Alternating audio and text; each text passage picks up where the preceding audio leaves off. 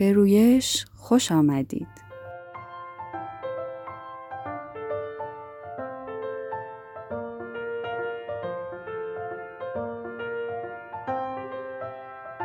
در رویش قراره کنار هم قد بکشیم و رشد کنیم. با رشد خودمون هم باعث رشد کودکمون، جامعهمون و دنیامون بشیم. سلام، من فریما هستم. و من سمین.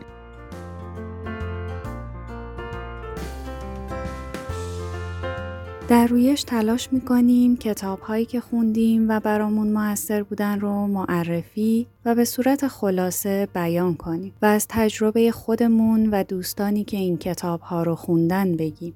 این اپیزود صفر از فصل اول پادکست رویشه و در خرداد ماه 1400 ضبط میشه. رویش رو می‌تونید از پادگیرهای مختلف مثل Spotify، Google Podcast و Castbox بشنوید.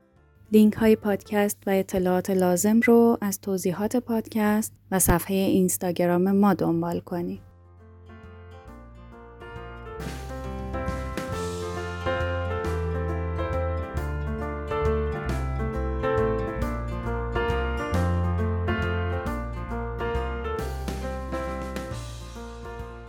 تفاوتی نداره که شما مادر هستید یا پدر. مربی هستید یا هر کسی که به نوعی با کودکان سر و کار داره. این کتاب برای شما نوشته شده. کتاب The Whole Brain Child که در ایران به نامهای تربیت کودک برای مغز یک پارچه و کودک کامل مغز منتشر شده. این کتاب در سال 2012 میلادی منتشر شده و تا حالا در سراسر جهان بیش از یک میلیون نسخه از اون به فروش رفته. در این کتاب دوازده راهکار ساده برای پرورش ذهن کودکان از تولد تا دوازده سالگی ارائه شده. نویسندگان این کتاب دکتر دنیل جی سیگل و دکتر تینا پین برایسون هستند. دکتر سیگل استاد روانپزشکی دانشگاه UCLA کالیفرنیا است. مدرک پزشکیش رو از دانشگاه هاروارد و فوق تخصصش رو در روانپزشکی اطفال گرفته. او به بررسی چگونگی درک روابط میان انسانها بر پایه روند تکاملی مغز می‌پردازه. او همچنین مدیر اجرایی مؤسسه Mindsight که در فارسی به ذهن بینی ترجمه شده مقاله و کتاب های زیادی نوشته که 6 تا از اونها در زمینه والدگریه دکتر سیگل به همراه دکتر برایسون دو کتاب The Whole Brain Child و No-Drama Discipline رو که دو تا از کتاب های پرفروش نیویورک تایمز هستند رو تألیف کردند و در ایران هم این دو کتاب توسط ناشران مختلفی منتشر شدند. این نویسندگان تعلیفات دیگه هم دارند که خوشبختانه اغلبشون به فارسی ترجمه شده. ما لینک برخی از اونها رو در توضیحات پادکست براتون می‌ذاریم.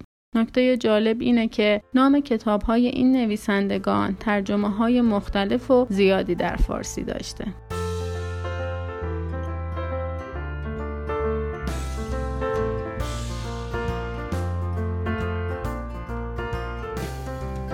دکتر تینا پین برایسون دکترای تخصصی خودش رو از دانشگاه کالیفرنیای جنوبی دریافت کرده. او یک روان درمانگر و بنیانگذار و مدیر اجرایی چند مرکز تحقیقاتی هست. دکتر برایسون مهارت فوق‌العاده‌ای داره در تحقیق و تئوری سازی در زمینه های مختلف علمی و ارائه اون به روشی روشن، واقع بینانه، تنظامیز و کاربردی. تینا تاکید می‌کنه که قبل از اینکه اون مربی والدین باشه یا محقق یک مادره کارهاش رو محدود می‌کنه تا بتونه وقت بیشتری با خانوادش بگذرونه. در کنار نقش همسری مادر سه پسر هم هست. زنده ماندن رشد کردن. گلبازی کردن بچه ها، ریختن شکلات روی لباس جدیدشون، جدال سر انجام تکالیف مدرسه و دعوای بین فرزندان مطمئنا شما رو هم به جایی رسونده که لحظه شماری کردید تا بچه ها بخوابن و آرامش به خونه برگرده. در همچین لحظاتی نهایت آرزوی ما زنده موندن و بقاست. با این وجود وقتی بحث کودکمون مطرح میشه به چیزی بالاتر از بقا فکر می‌کنیم. ما یک پدر و مادر یا یک مراقب متعهد و دلسوز کودک هستیم و هدف نهاییمون پرورش کودکانیه که به خوبی رشد کنند و در زندگی موفق باشند. دکتر سیگل و دکتر برایسون معتقدند دو تا از اهدافی که بیشترین اهمیت رو برای والدین داره زنده موندن در لحظات بسیار سخت فرزند پروری هست و رشد و موفقیت فرزندان. در لحظات آرامتر و منطقیتر و سالمتر ما در مورد پرورش ذهن کودکمون و کمک به اون برای رسیدن به تمام توانایی های بالقوهش بسیار دقیق و مراقب هستیم. ولی در لحظات پرتنش زندگی اینطور نیست. گاهی تنها امید من اینه که از کوره در نرم و وقتی کودکم با گریه میگه تو خیلی بد جنسی خودم رو کنترل کنم. در مقدمه این کتاب سوالی که ذهن آدم رو درگیر می‌کنه اینه که شما برای فرزندان خودتون واقعا چه چیزی می‌خواین؟ چه خصوصیاتی رو امیدوارید در اونها رشد بدید که بتونن وارد زندگی بزرگسالیشون بکنن. من خودم واقعا با نویسنده موافقم که میگه بیشترین جواب این سوال احتمالا اینه که والدین می‌خوان بچه هاشون خوشحال و راضی، مستقل و موفق باشن. نویسنده می‌پرسه شما چند درصد از وقتتون رو به طور هدفمند صرف رشد و توسعه این خصوصیات در کودکتون می‌کنید. اغلب ما نگرانیم که زمان کافی برای ایجاد تجربه های خلاق که منجر به رشد و موفقیت بچه هامون میشن نداریم. اکثرا خودمون رو با ابر پدرها و ابر مادرها به خصوص در این دنیای مجازی مقایسه می‌کنیم. در صورتی که هیچ کدوممون نمی‌تونیم چنین پدر و مادر تخیلی باشیم. این کتاب مدعیه که لحظاتی که ما فقط سعی می‌کنیم زنده بمونیم در واقع می‌تونه فرصتی باشه برای رشد و موفق شدن بچه هامون. وقتی که کودکمون با همون غیر محترمانه صحبت می‌کنه وقتی مدیر مدرسه ازمون می‌خواد که به علت بدرفتاری فرزندمون به مدرسه بریم وقتی می‌بینیم کودکمون با مداد شمی تمام دیوارهای اتاق رو خط خطی کرده اینها بدون شک لحظاتیه که سعی می‌کنیم زنده بمونیم و از سر بگذرونیم. ولی همین زمانها فرصتها و یا هدیه هایی هستند که می‌تونن باعث رشد و موفقیتشن جایی که کار مهم و هدفمند فرزن پروری اتفاق میافته مثالی که در مقدمه این کتاب بررسی میشه داستان کودکانیه که در سه دقیقه سه بار با هم به شدت جنگ و دعوا کردن. نویسنده میگه به جای اینکه جنگ اونها رو متوقف کنید و هر کدوم که به شدت عصبانی یا گریانند رو به اتاقهاشون بفرستید می‌تونید مسئله مورد بحث و اختلافشون رو به عنوان فرصتی به کار بگیرید برای آموزش گوش دادن منطقی، گفتگوی روشن محترمانه، آموزش مصالحه از خودگذشتگی، مذاکره و بخشیدن. به نظر ما یکم تصور چنین کارهایی سخت و حتی غیر ممکنه. ولی کتاب معتقده وقتی در مورد نیازهای هیجانی و حالتهای ذهنی کودکان درک بیشتری داشته باشیم اون وقت می‌تونیم چنین نتایجی رو هم انتظار داشته باشیم. جدا کردن بچه ها وقتی که اونها مشغول دعوا و خشونت هستند هیچ اشکالی نداره و حتی در موقعیت های ممکنه بهترین راه حل هم باشه. ولی اکثر مواقع ما می‌تونیم به جای تموم کردن تعارض و سر و صدا کار موثرتری انجام بدیم. می‌تونیم این تجربه رو طوری تغییر شکل بدیم که نه تنها مغز هر کودک رو رشد بده بلکه در رشد مهارت‌های ارتباطی و شخصیتیش هم تأثیر گذار باشه و باعث بشه در طول زمان بتونه در حل تعارض بدون راهنمایی پدر و مادر مهارت پیدا کنه. چیزی که در مورد این روی کرد زنده ماندن رشد کردن جالبه اینه که ما مجبور نیستیم وقتهای خاصی رو برای کمک به رشد فرزندمون ایجاد کنیم. میشه همه تعاملات مشترکمون مثل تجربه های پرتنش خشمگینانه و همچنین تعاملات زیبا و دوست داشتنی رو به عنوان فرصتی برای کمک به مسئول و دلسوز و توانا شدن کودکمون به کار ببریم. اگر از لحظات روزانمون با کودکمون درست استفاده کنیم می‌تونیم بهش کمک کنیم تا به توانایی های بالقوه خودش دست پیدا کنه. این کتاب بر شیوه های متمرکز میشه که می‌تونید به فرزندانتون کمک کنید بیشتر خودشون باشن با آرامش و سلامت بیشتر زندگی کنند و تاباوریشون رو بیشتر کنن برای رسیدن به این اهداف لازمه که مطالبی رو در مورد مغز در حال رشدشون و نقش مهمی که در این پروسه داره بدونید.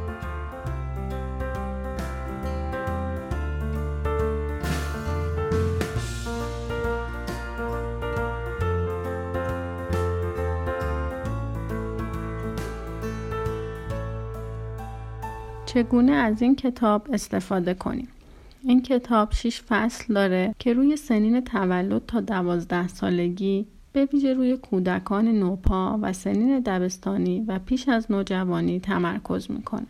در فصل اول با در نظر گرفتن کارکرد مغز به مفاهیم فرزند پروری می‌پردازه و مفاهیمی ساده رو برای یک پارچگی مغز معرفی می‌کنه.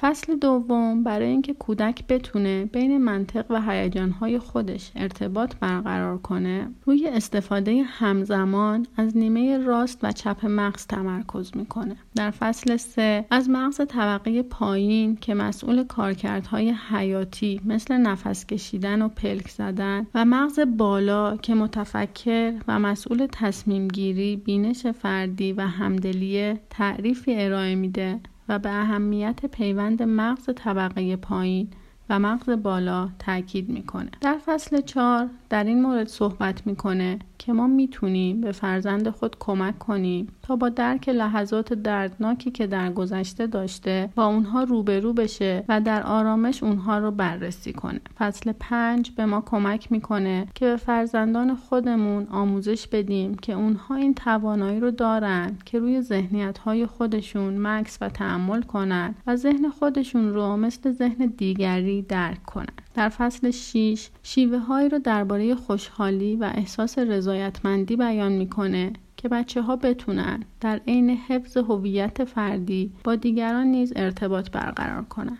ما به عنوان مراقبین کودک از نظر عصبی به گونه تجهیز شدیم که فرزندان خودمون رو از هر گونه صدمه و آسیب جسمی و روانی محافظت کنیم اما معمولا در این کار موفق نیستیم کودکان ما زمین می‌خورند میترسند و احساس خشم و غم زیادی رو تجربه می‌کنند و همین تجربه های دشواره که باعث رشد اونها میشه و ما بهتره به جای تلاش برای محافظت از فرزندانمون در مقابل اتفاقهای غیر قابل اجتناب زندگی به اونها کمک کنیم که از این تجربه ها برای درک خود و دنیا و درس گرفتن از اونها استفاده کنند. فرزندان ما از واکنش های ما می آموزند. و در این کتاب نیمی از هر فصل راجع به این که شما چه کار می توانید بکنید صحبت شده تا ابزاری به ما والدین داده بشه که با اونها فرزند پروری برای ما ساده تر بشه و روابط معنیداری با کودکانمون داشته باشیم و در پایان هر فصل دو قسمت برای استفاده از دانش جدیدی که پیدا کردیم اومده. اولین قسمت به نام کودکان کامل مغز. برای کمک به یادگیری مطالب اولیه فصل و قسمت دیگر به نام یک پارچه کردن خودمان است و تلاش نویسندگان این بوده که ما بتونیم این مفاهیم جدید رو در زندگی و روابط خودمون هم به کار ببریم. همونطور که می‌دونیم رشد و تحول پدر و مادر بر مغز فرزندان اونها تاثیر داره.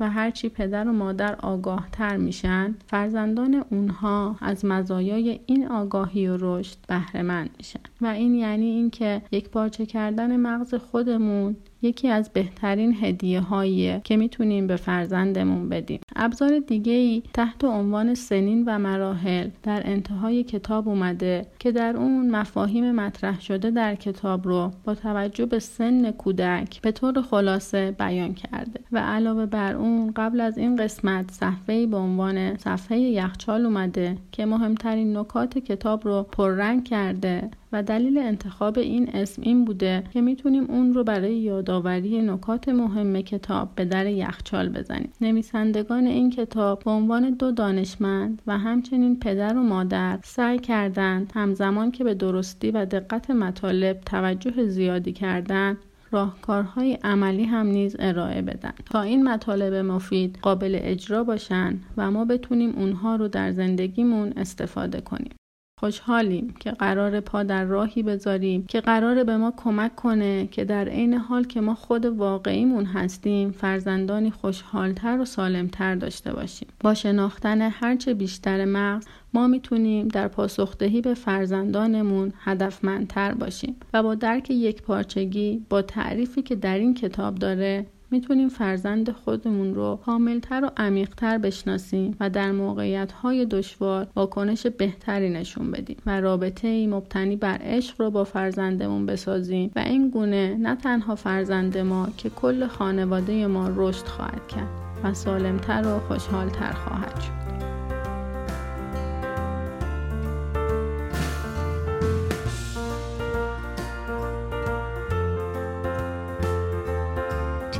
شنیدید اپیزود صفر از فصل اول پادکست رویش بود.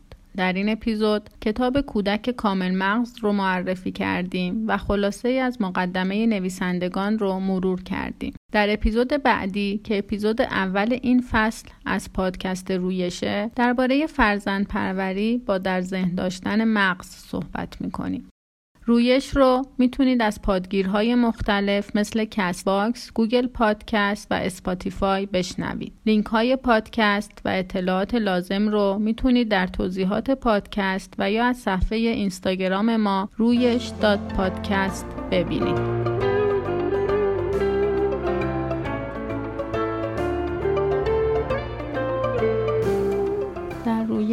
تلاش می کنیم تا اثری هرچند کوچک در بهتر شدن دنیایی که در اون زندگی می کنیم داشته باشیم. قدردان همراهی شما هستیم.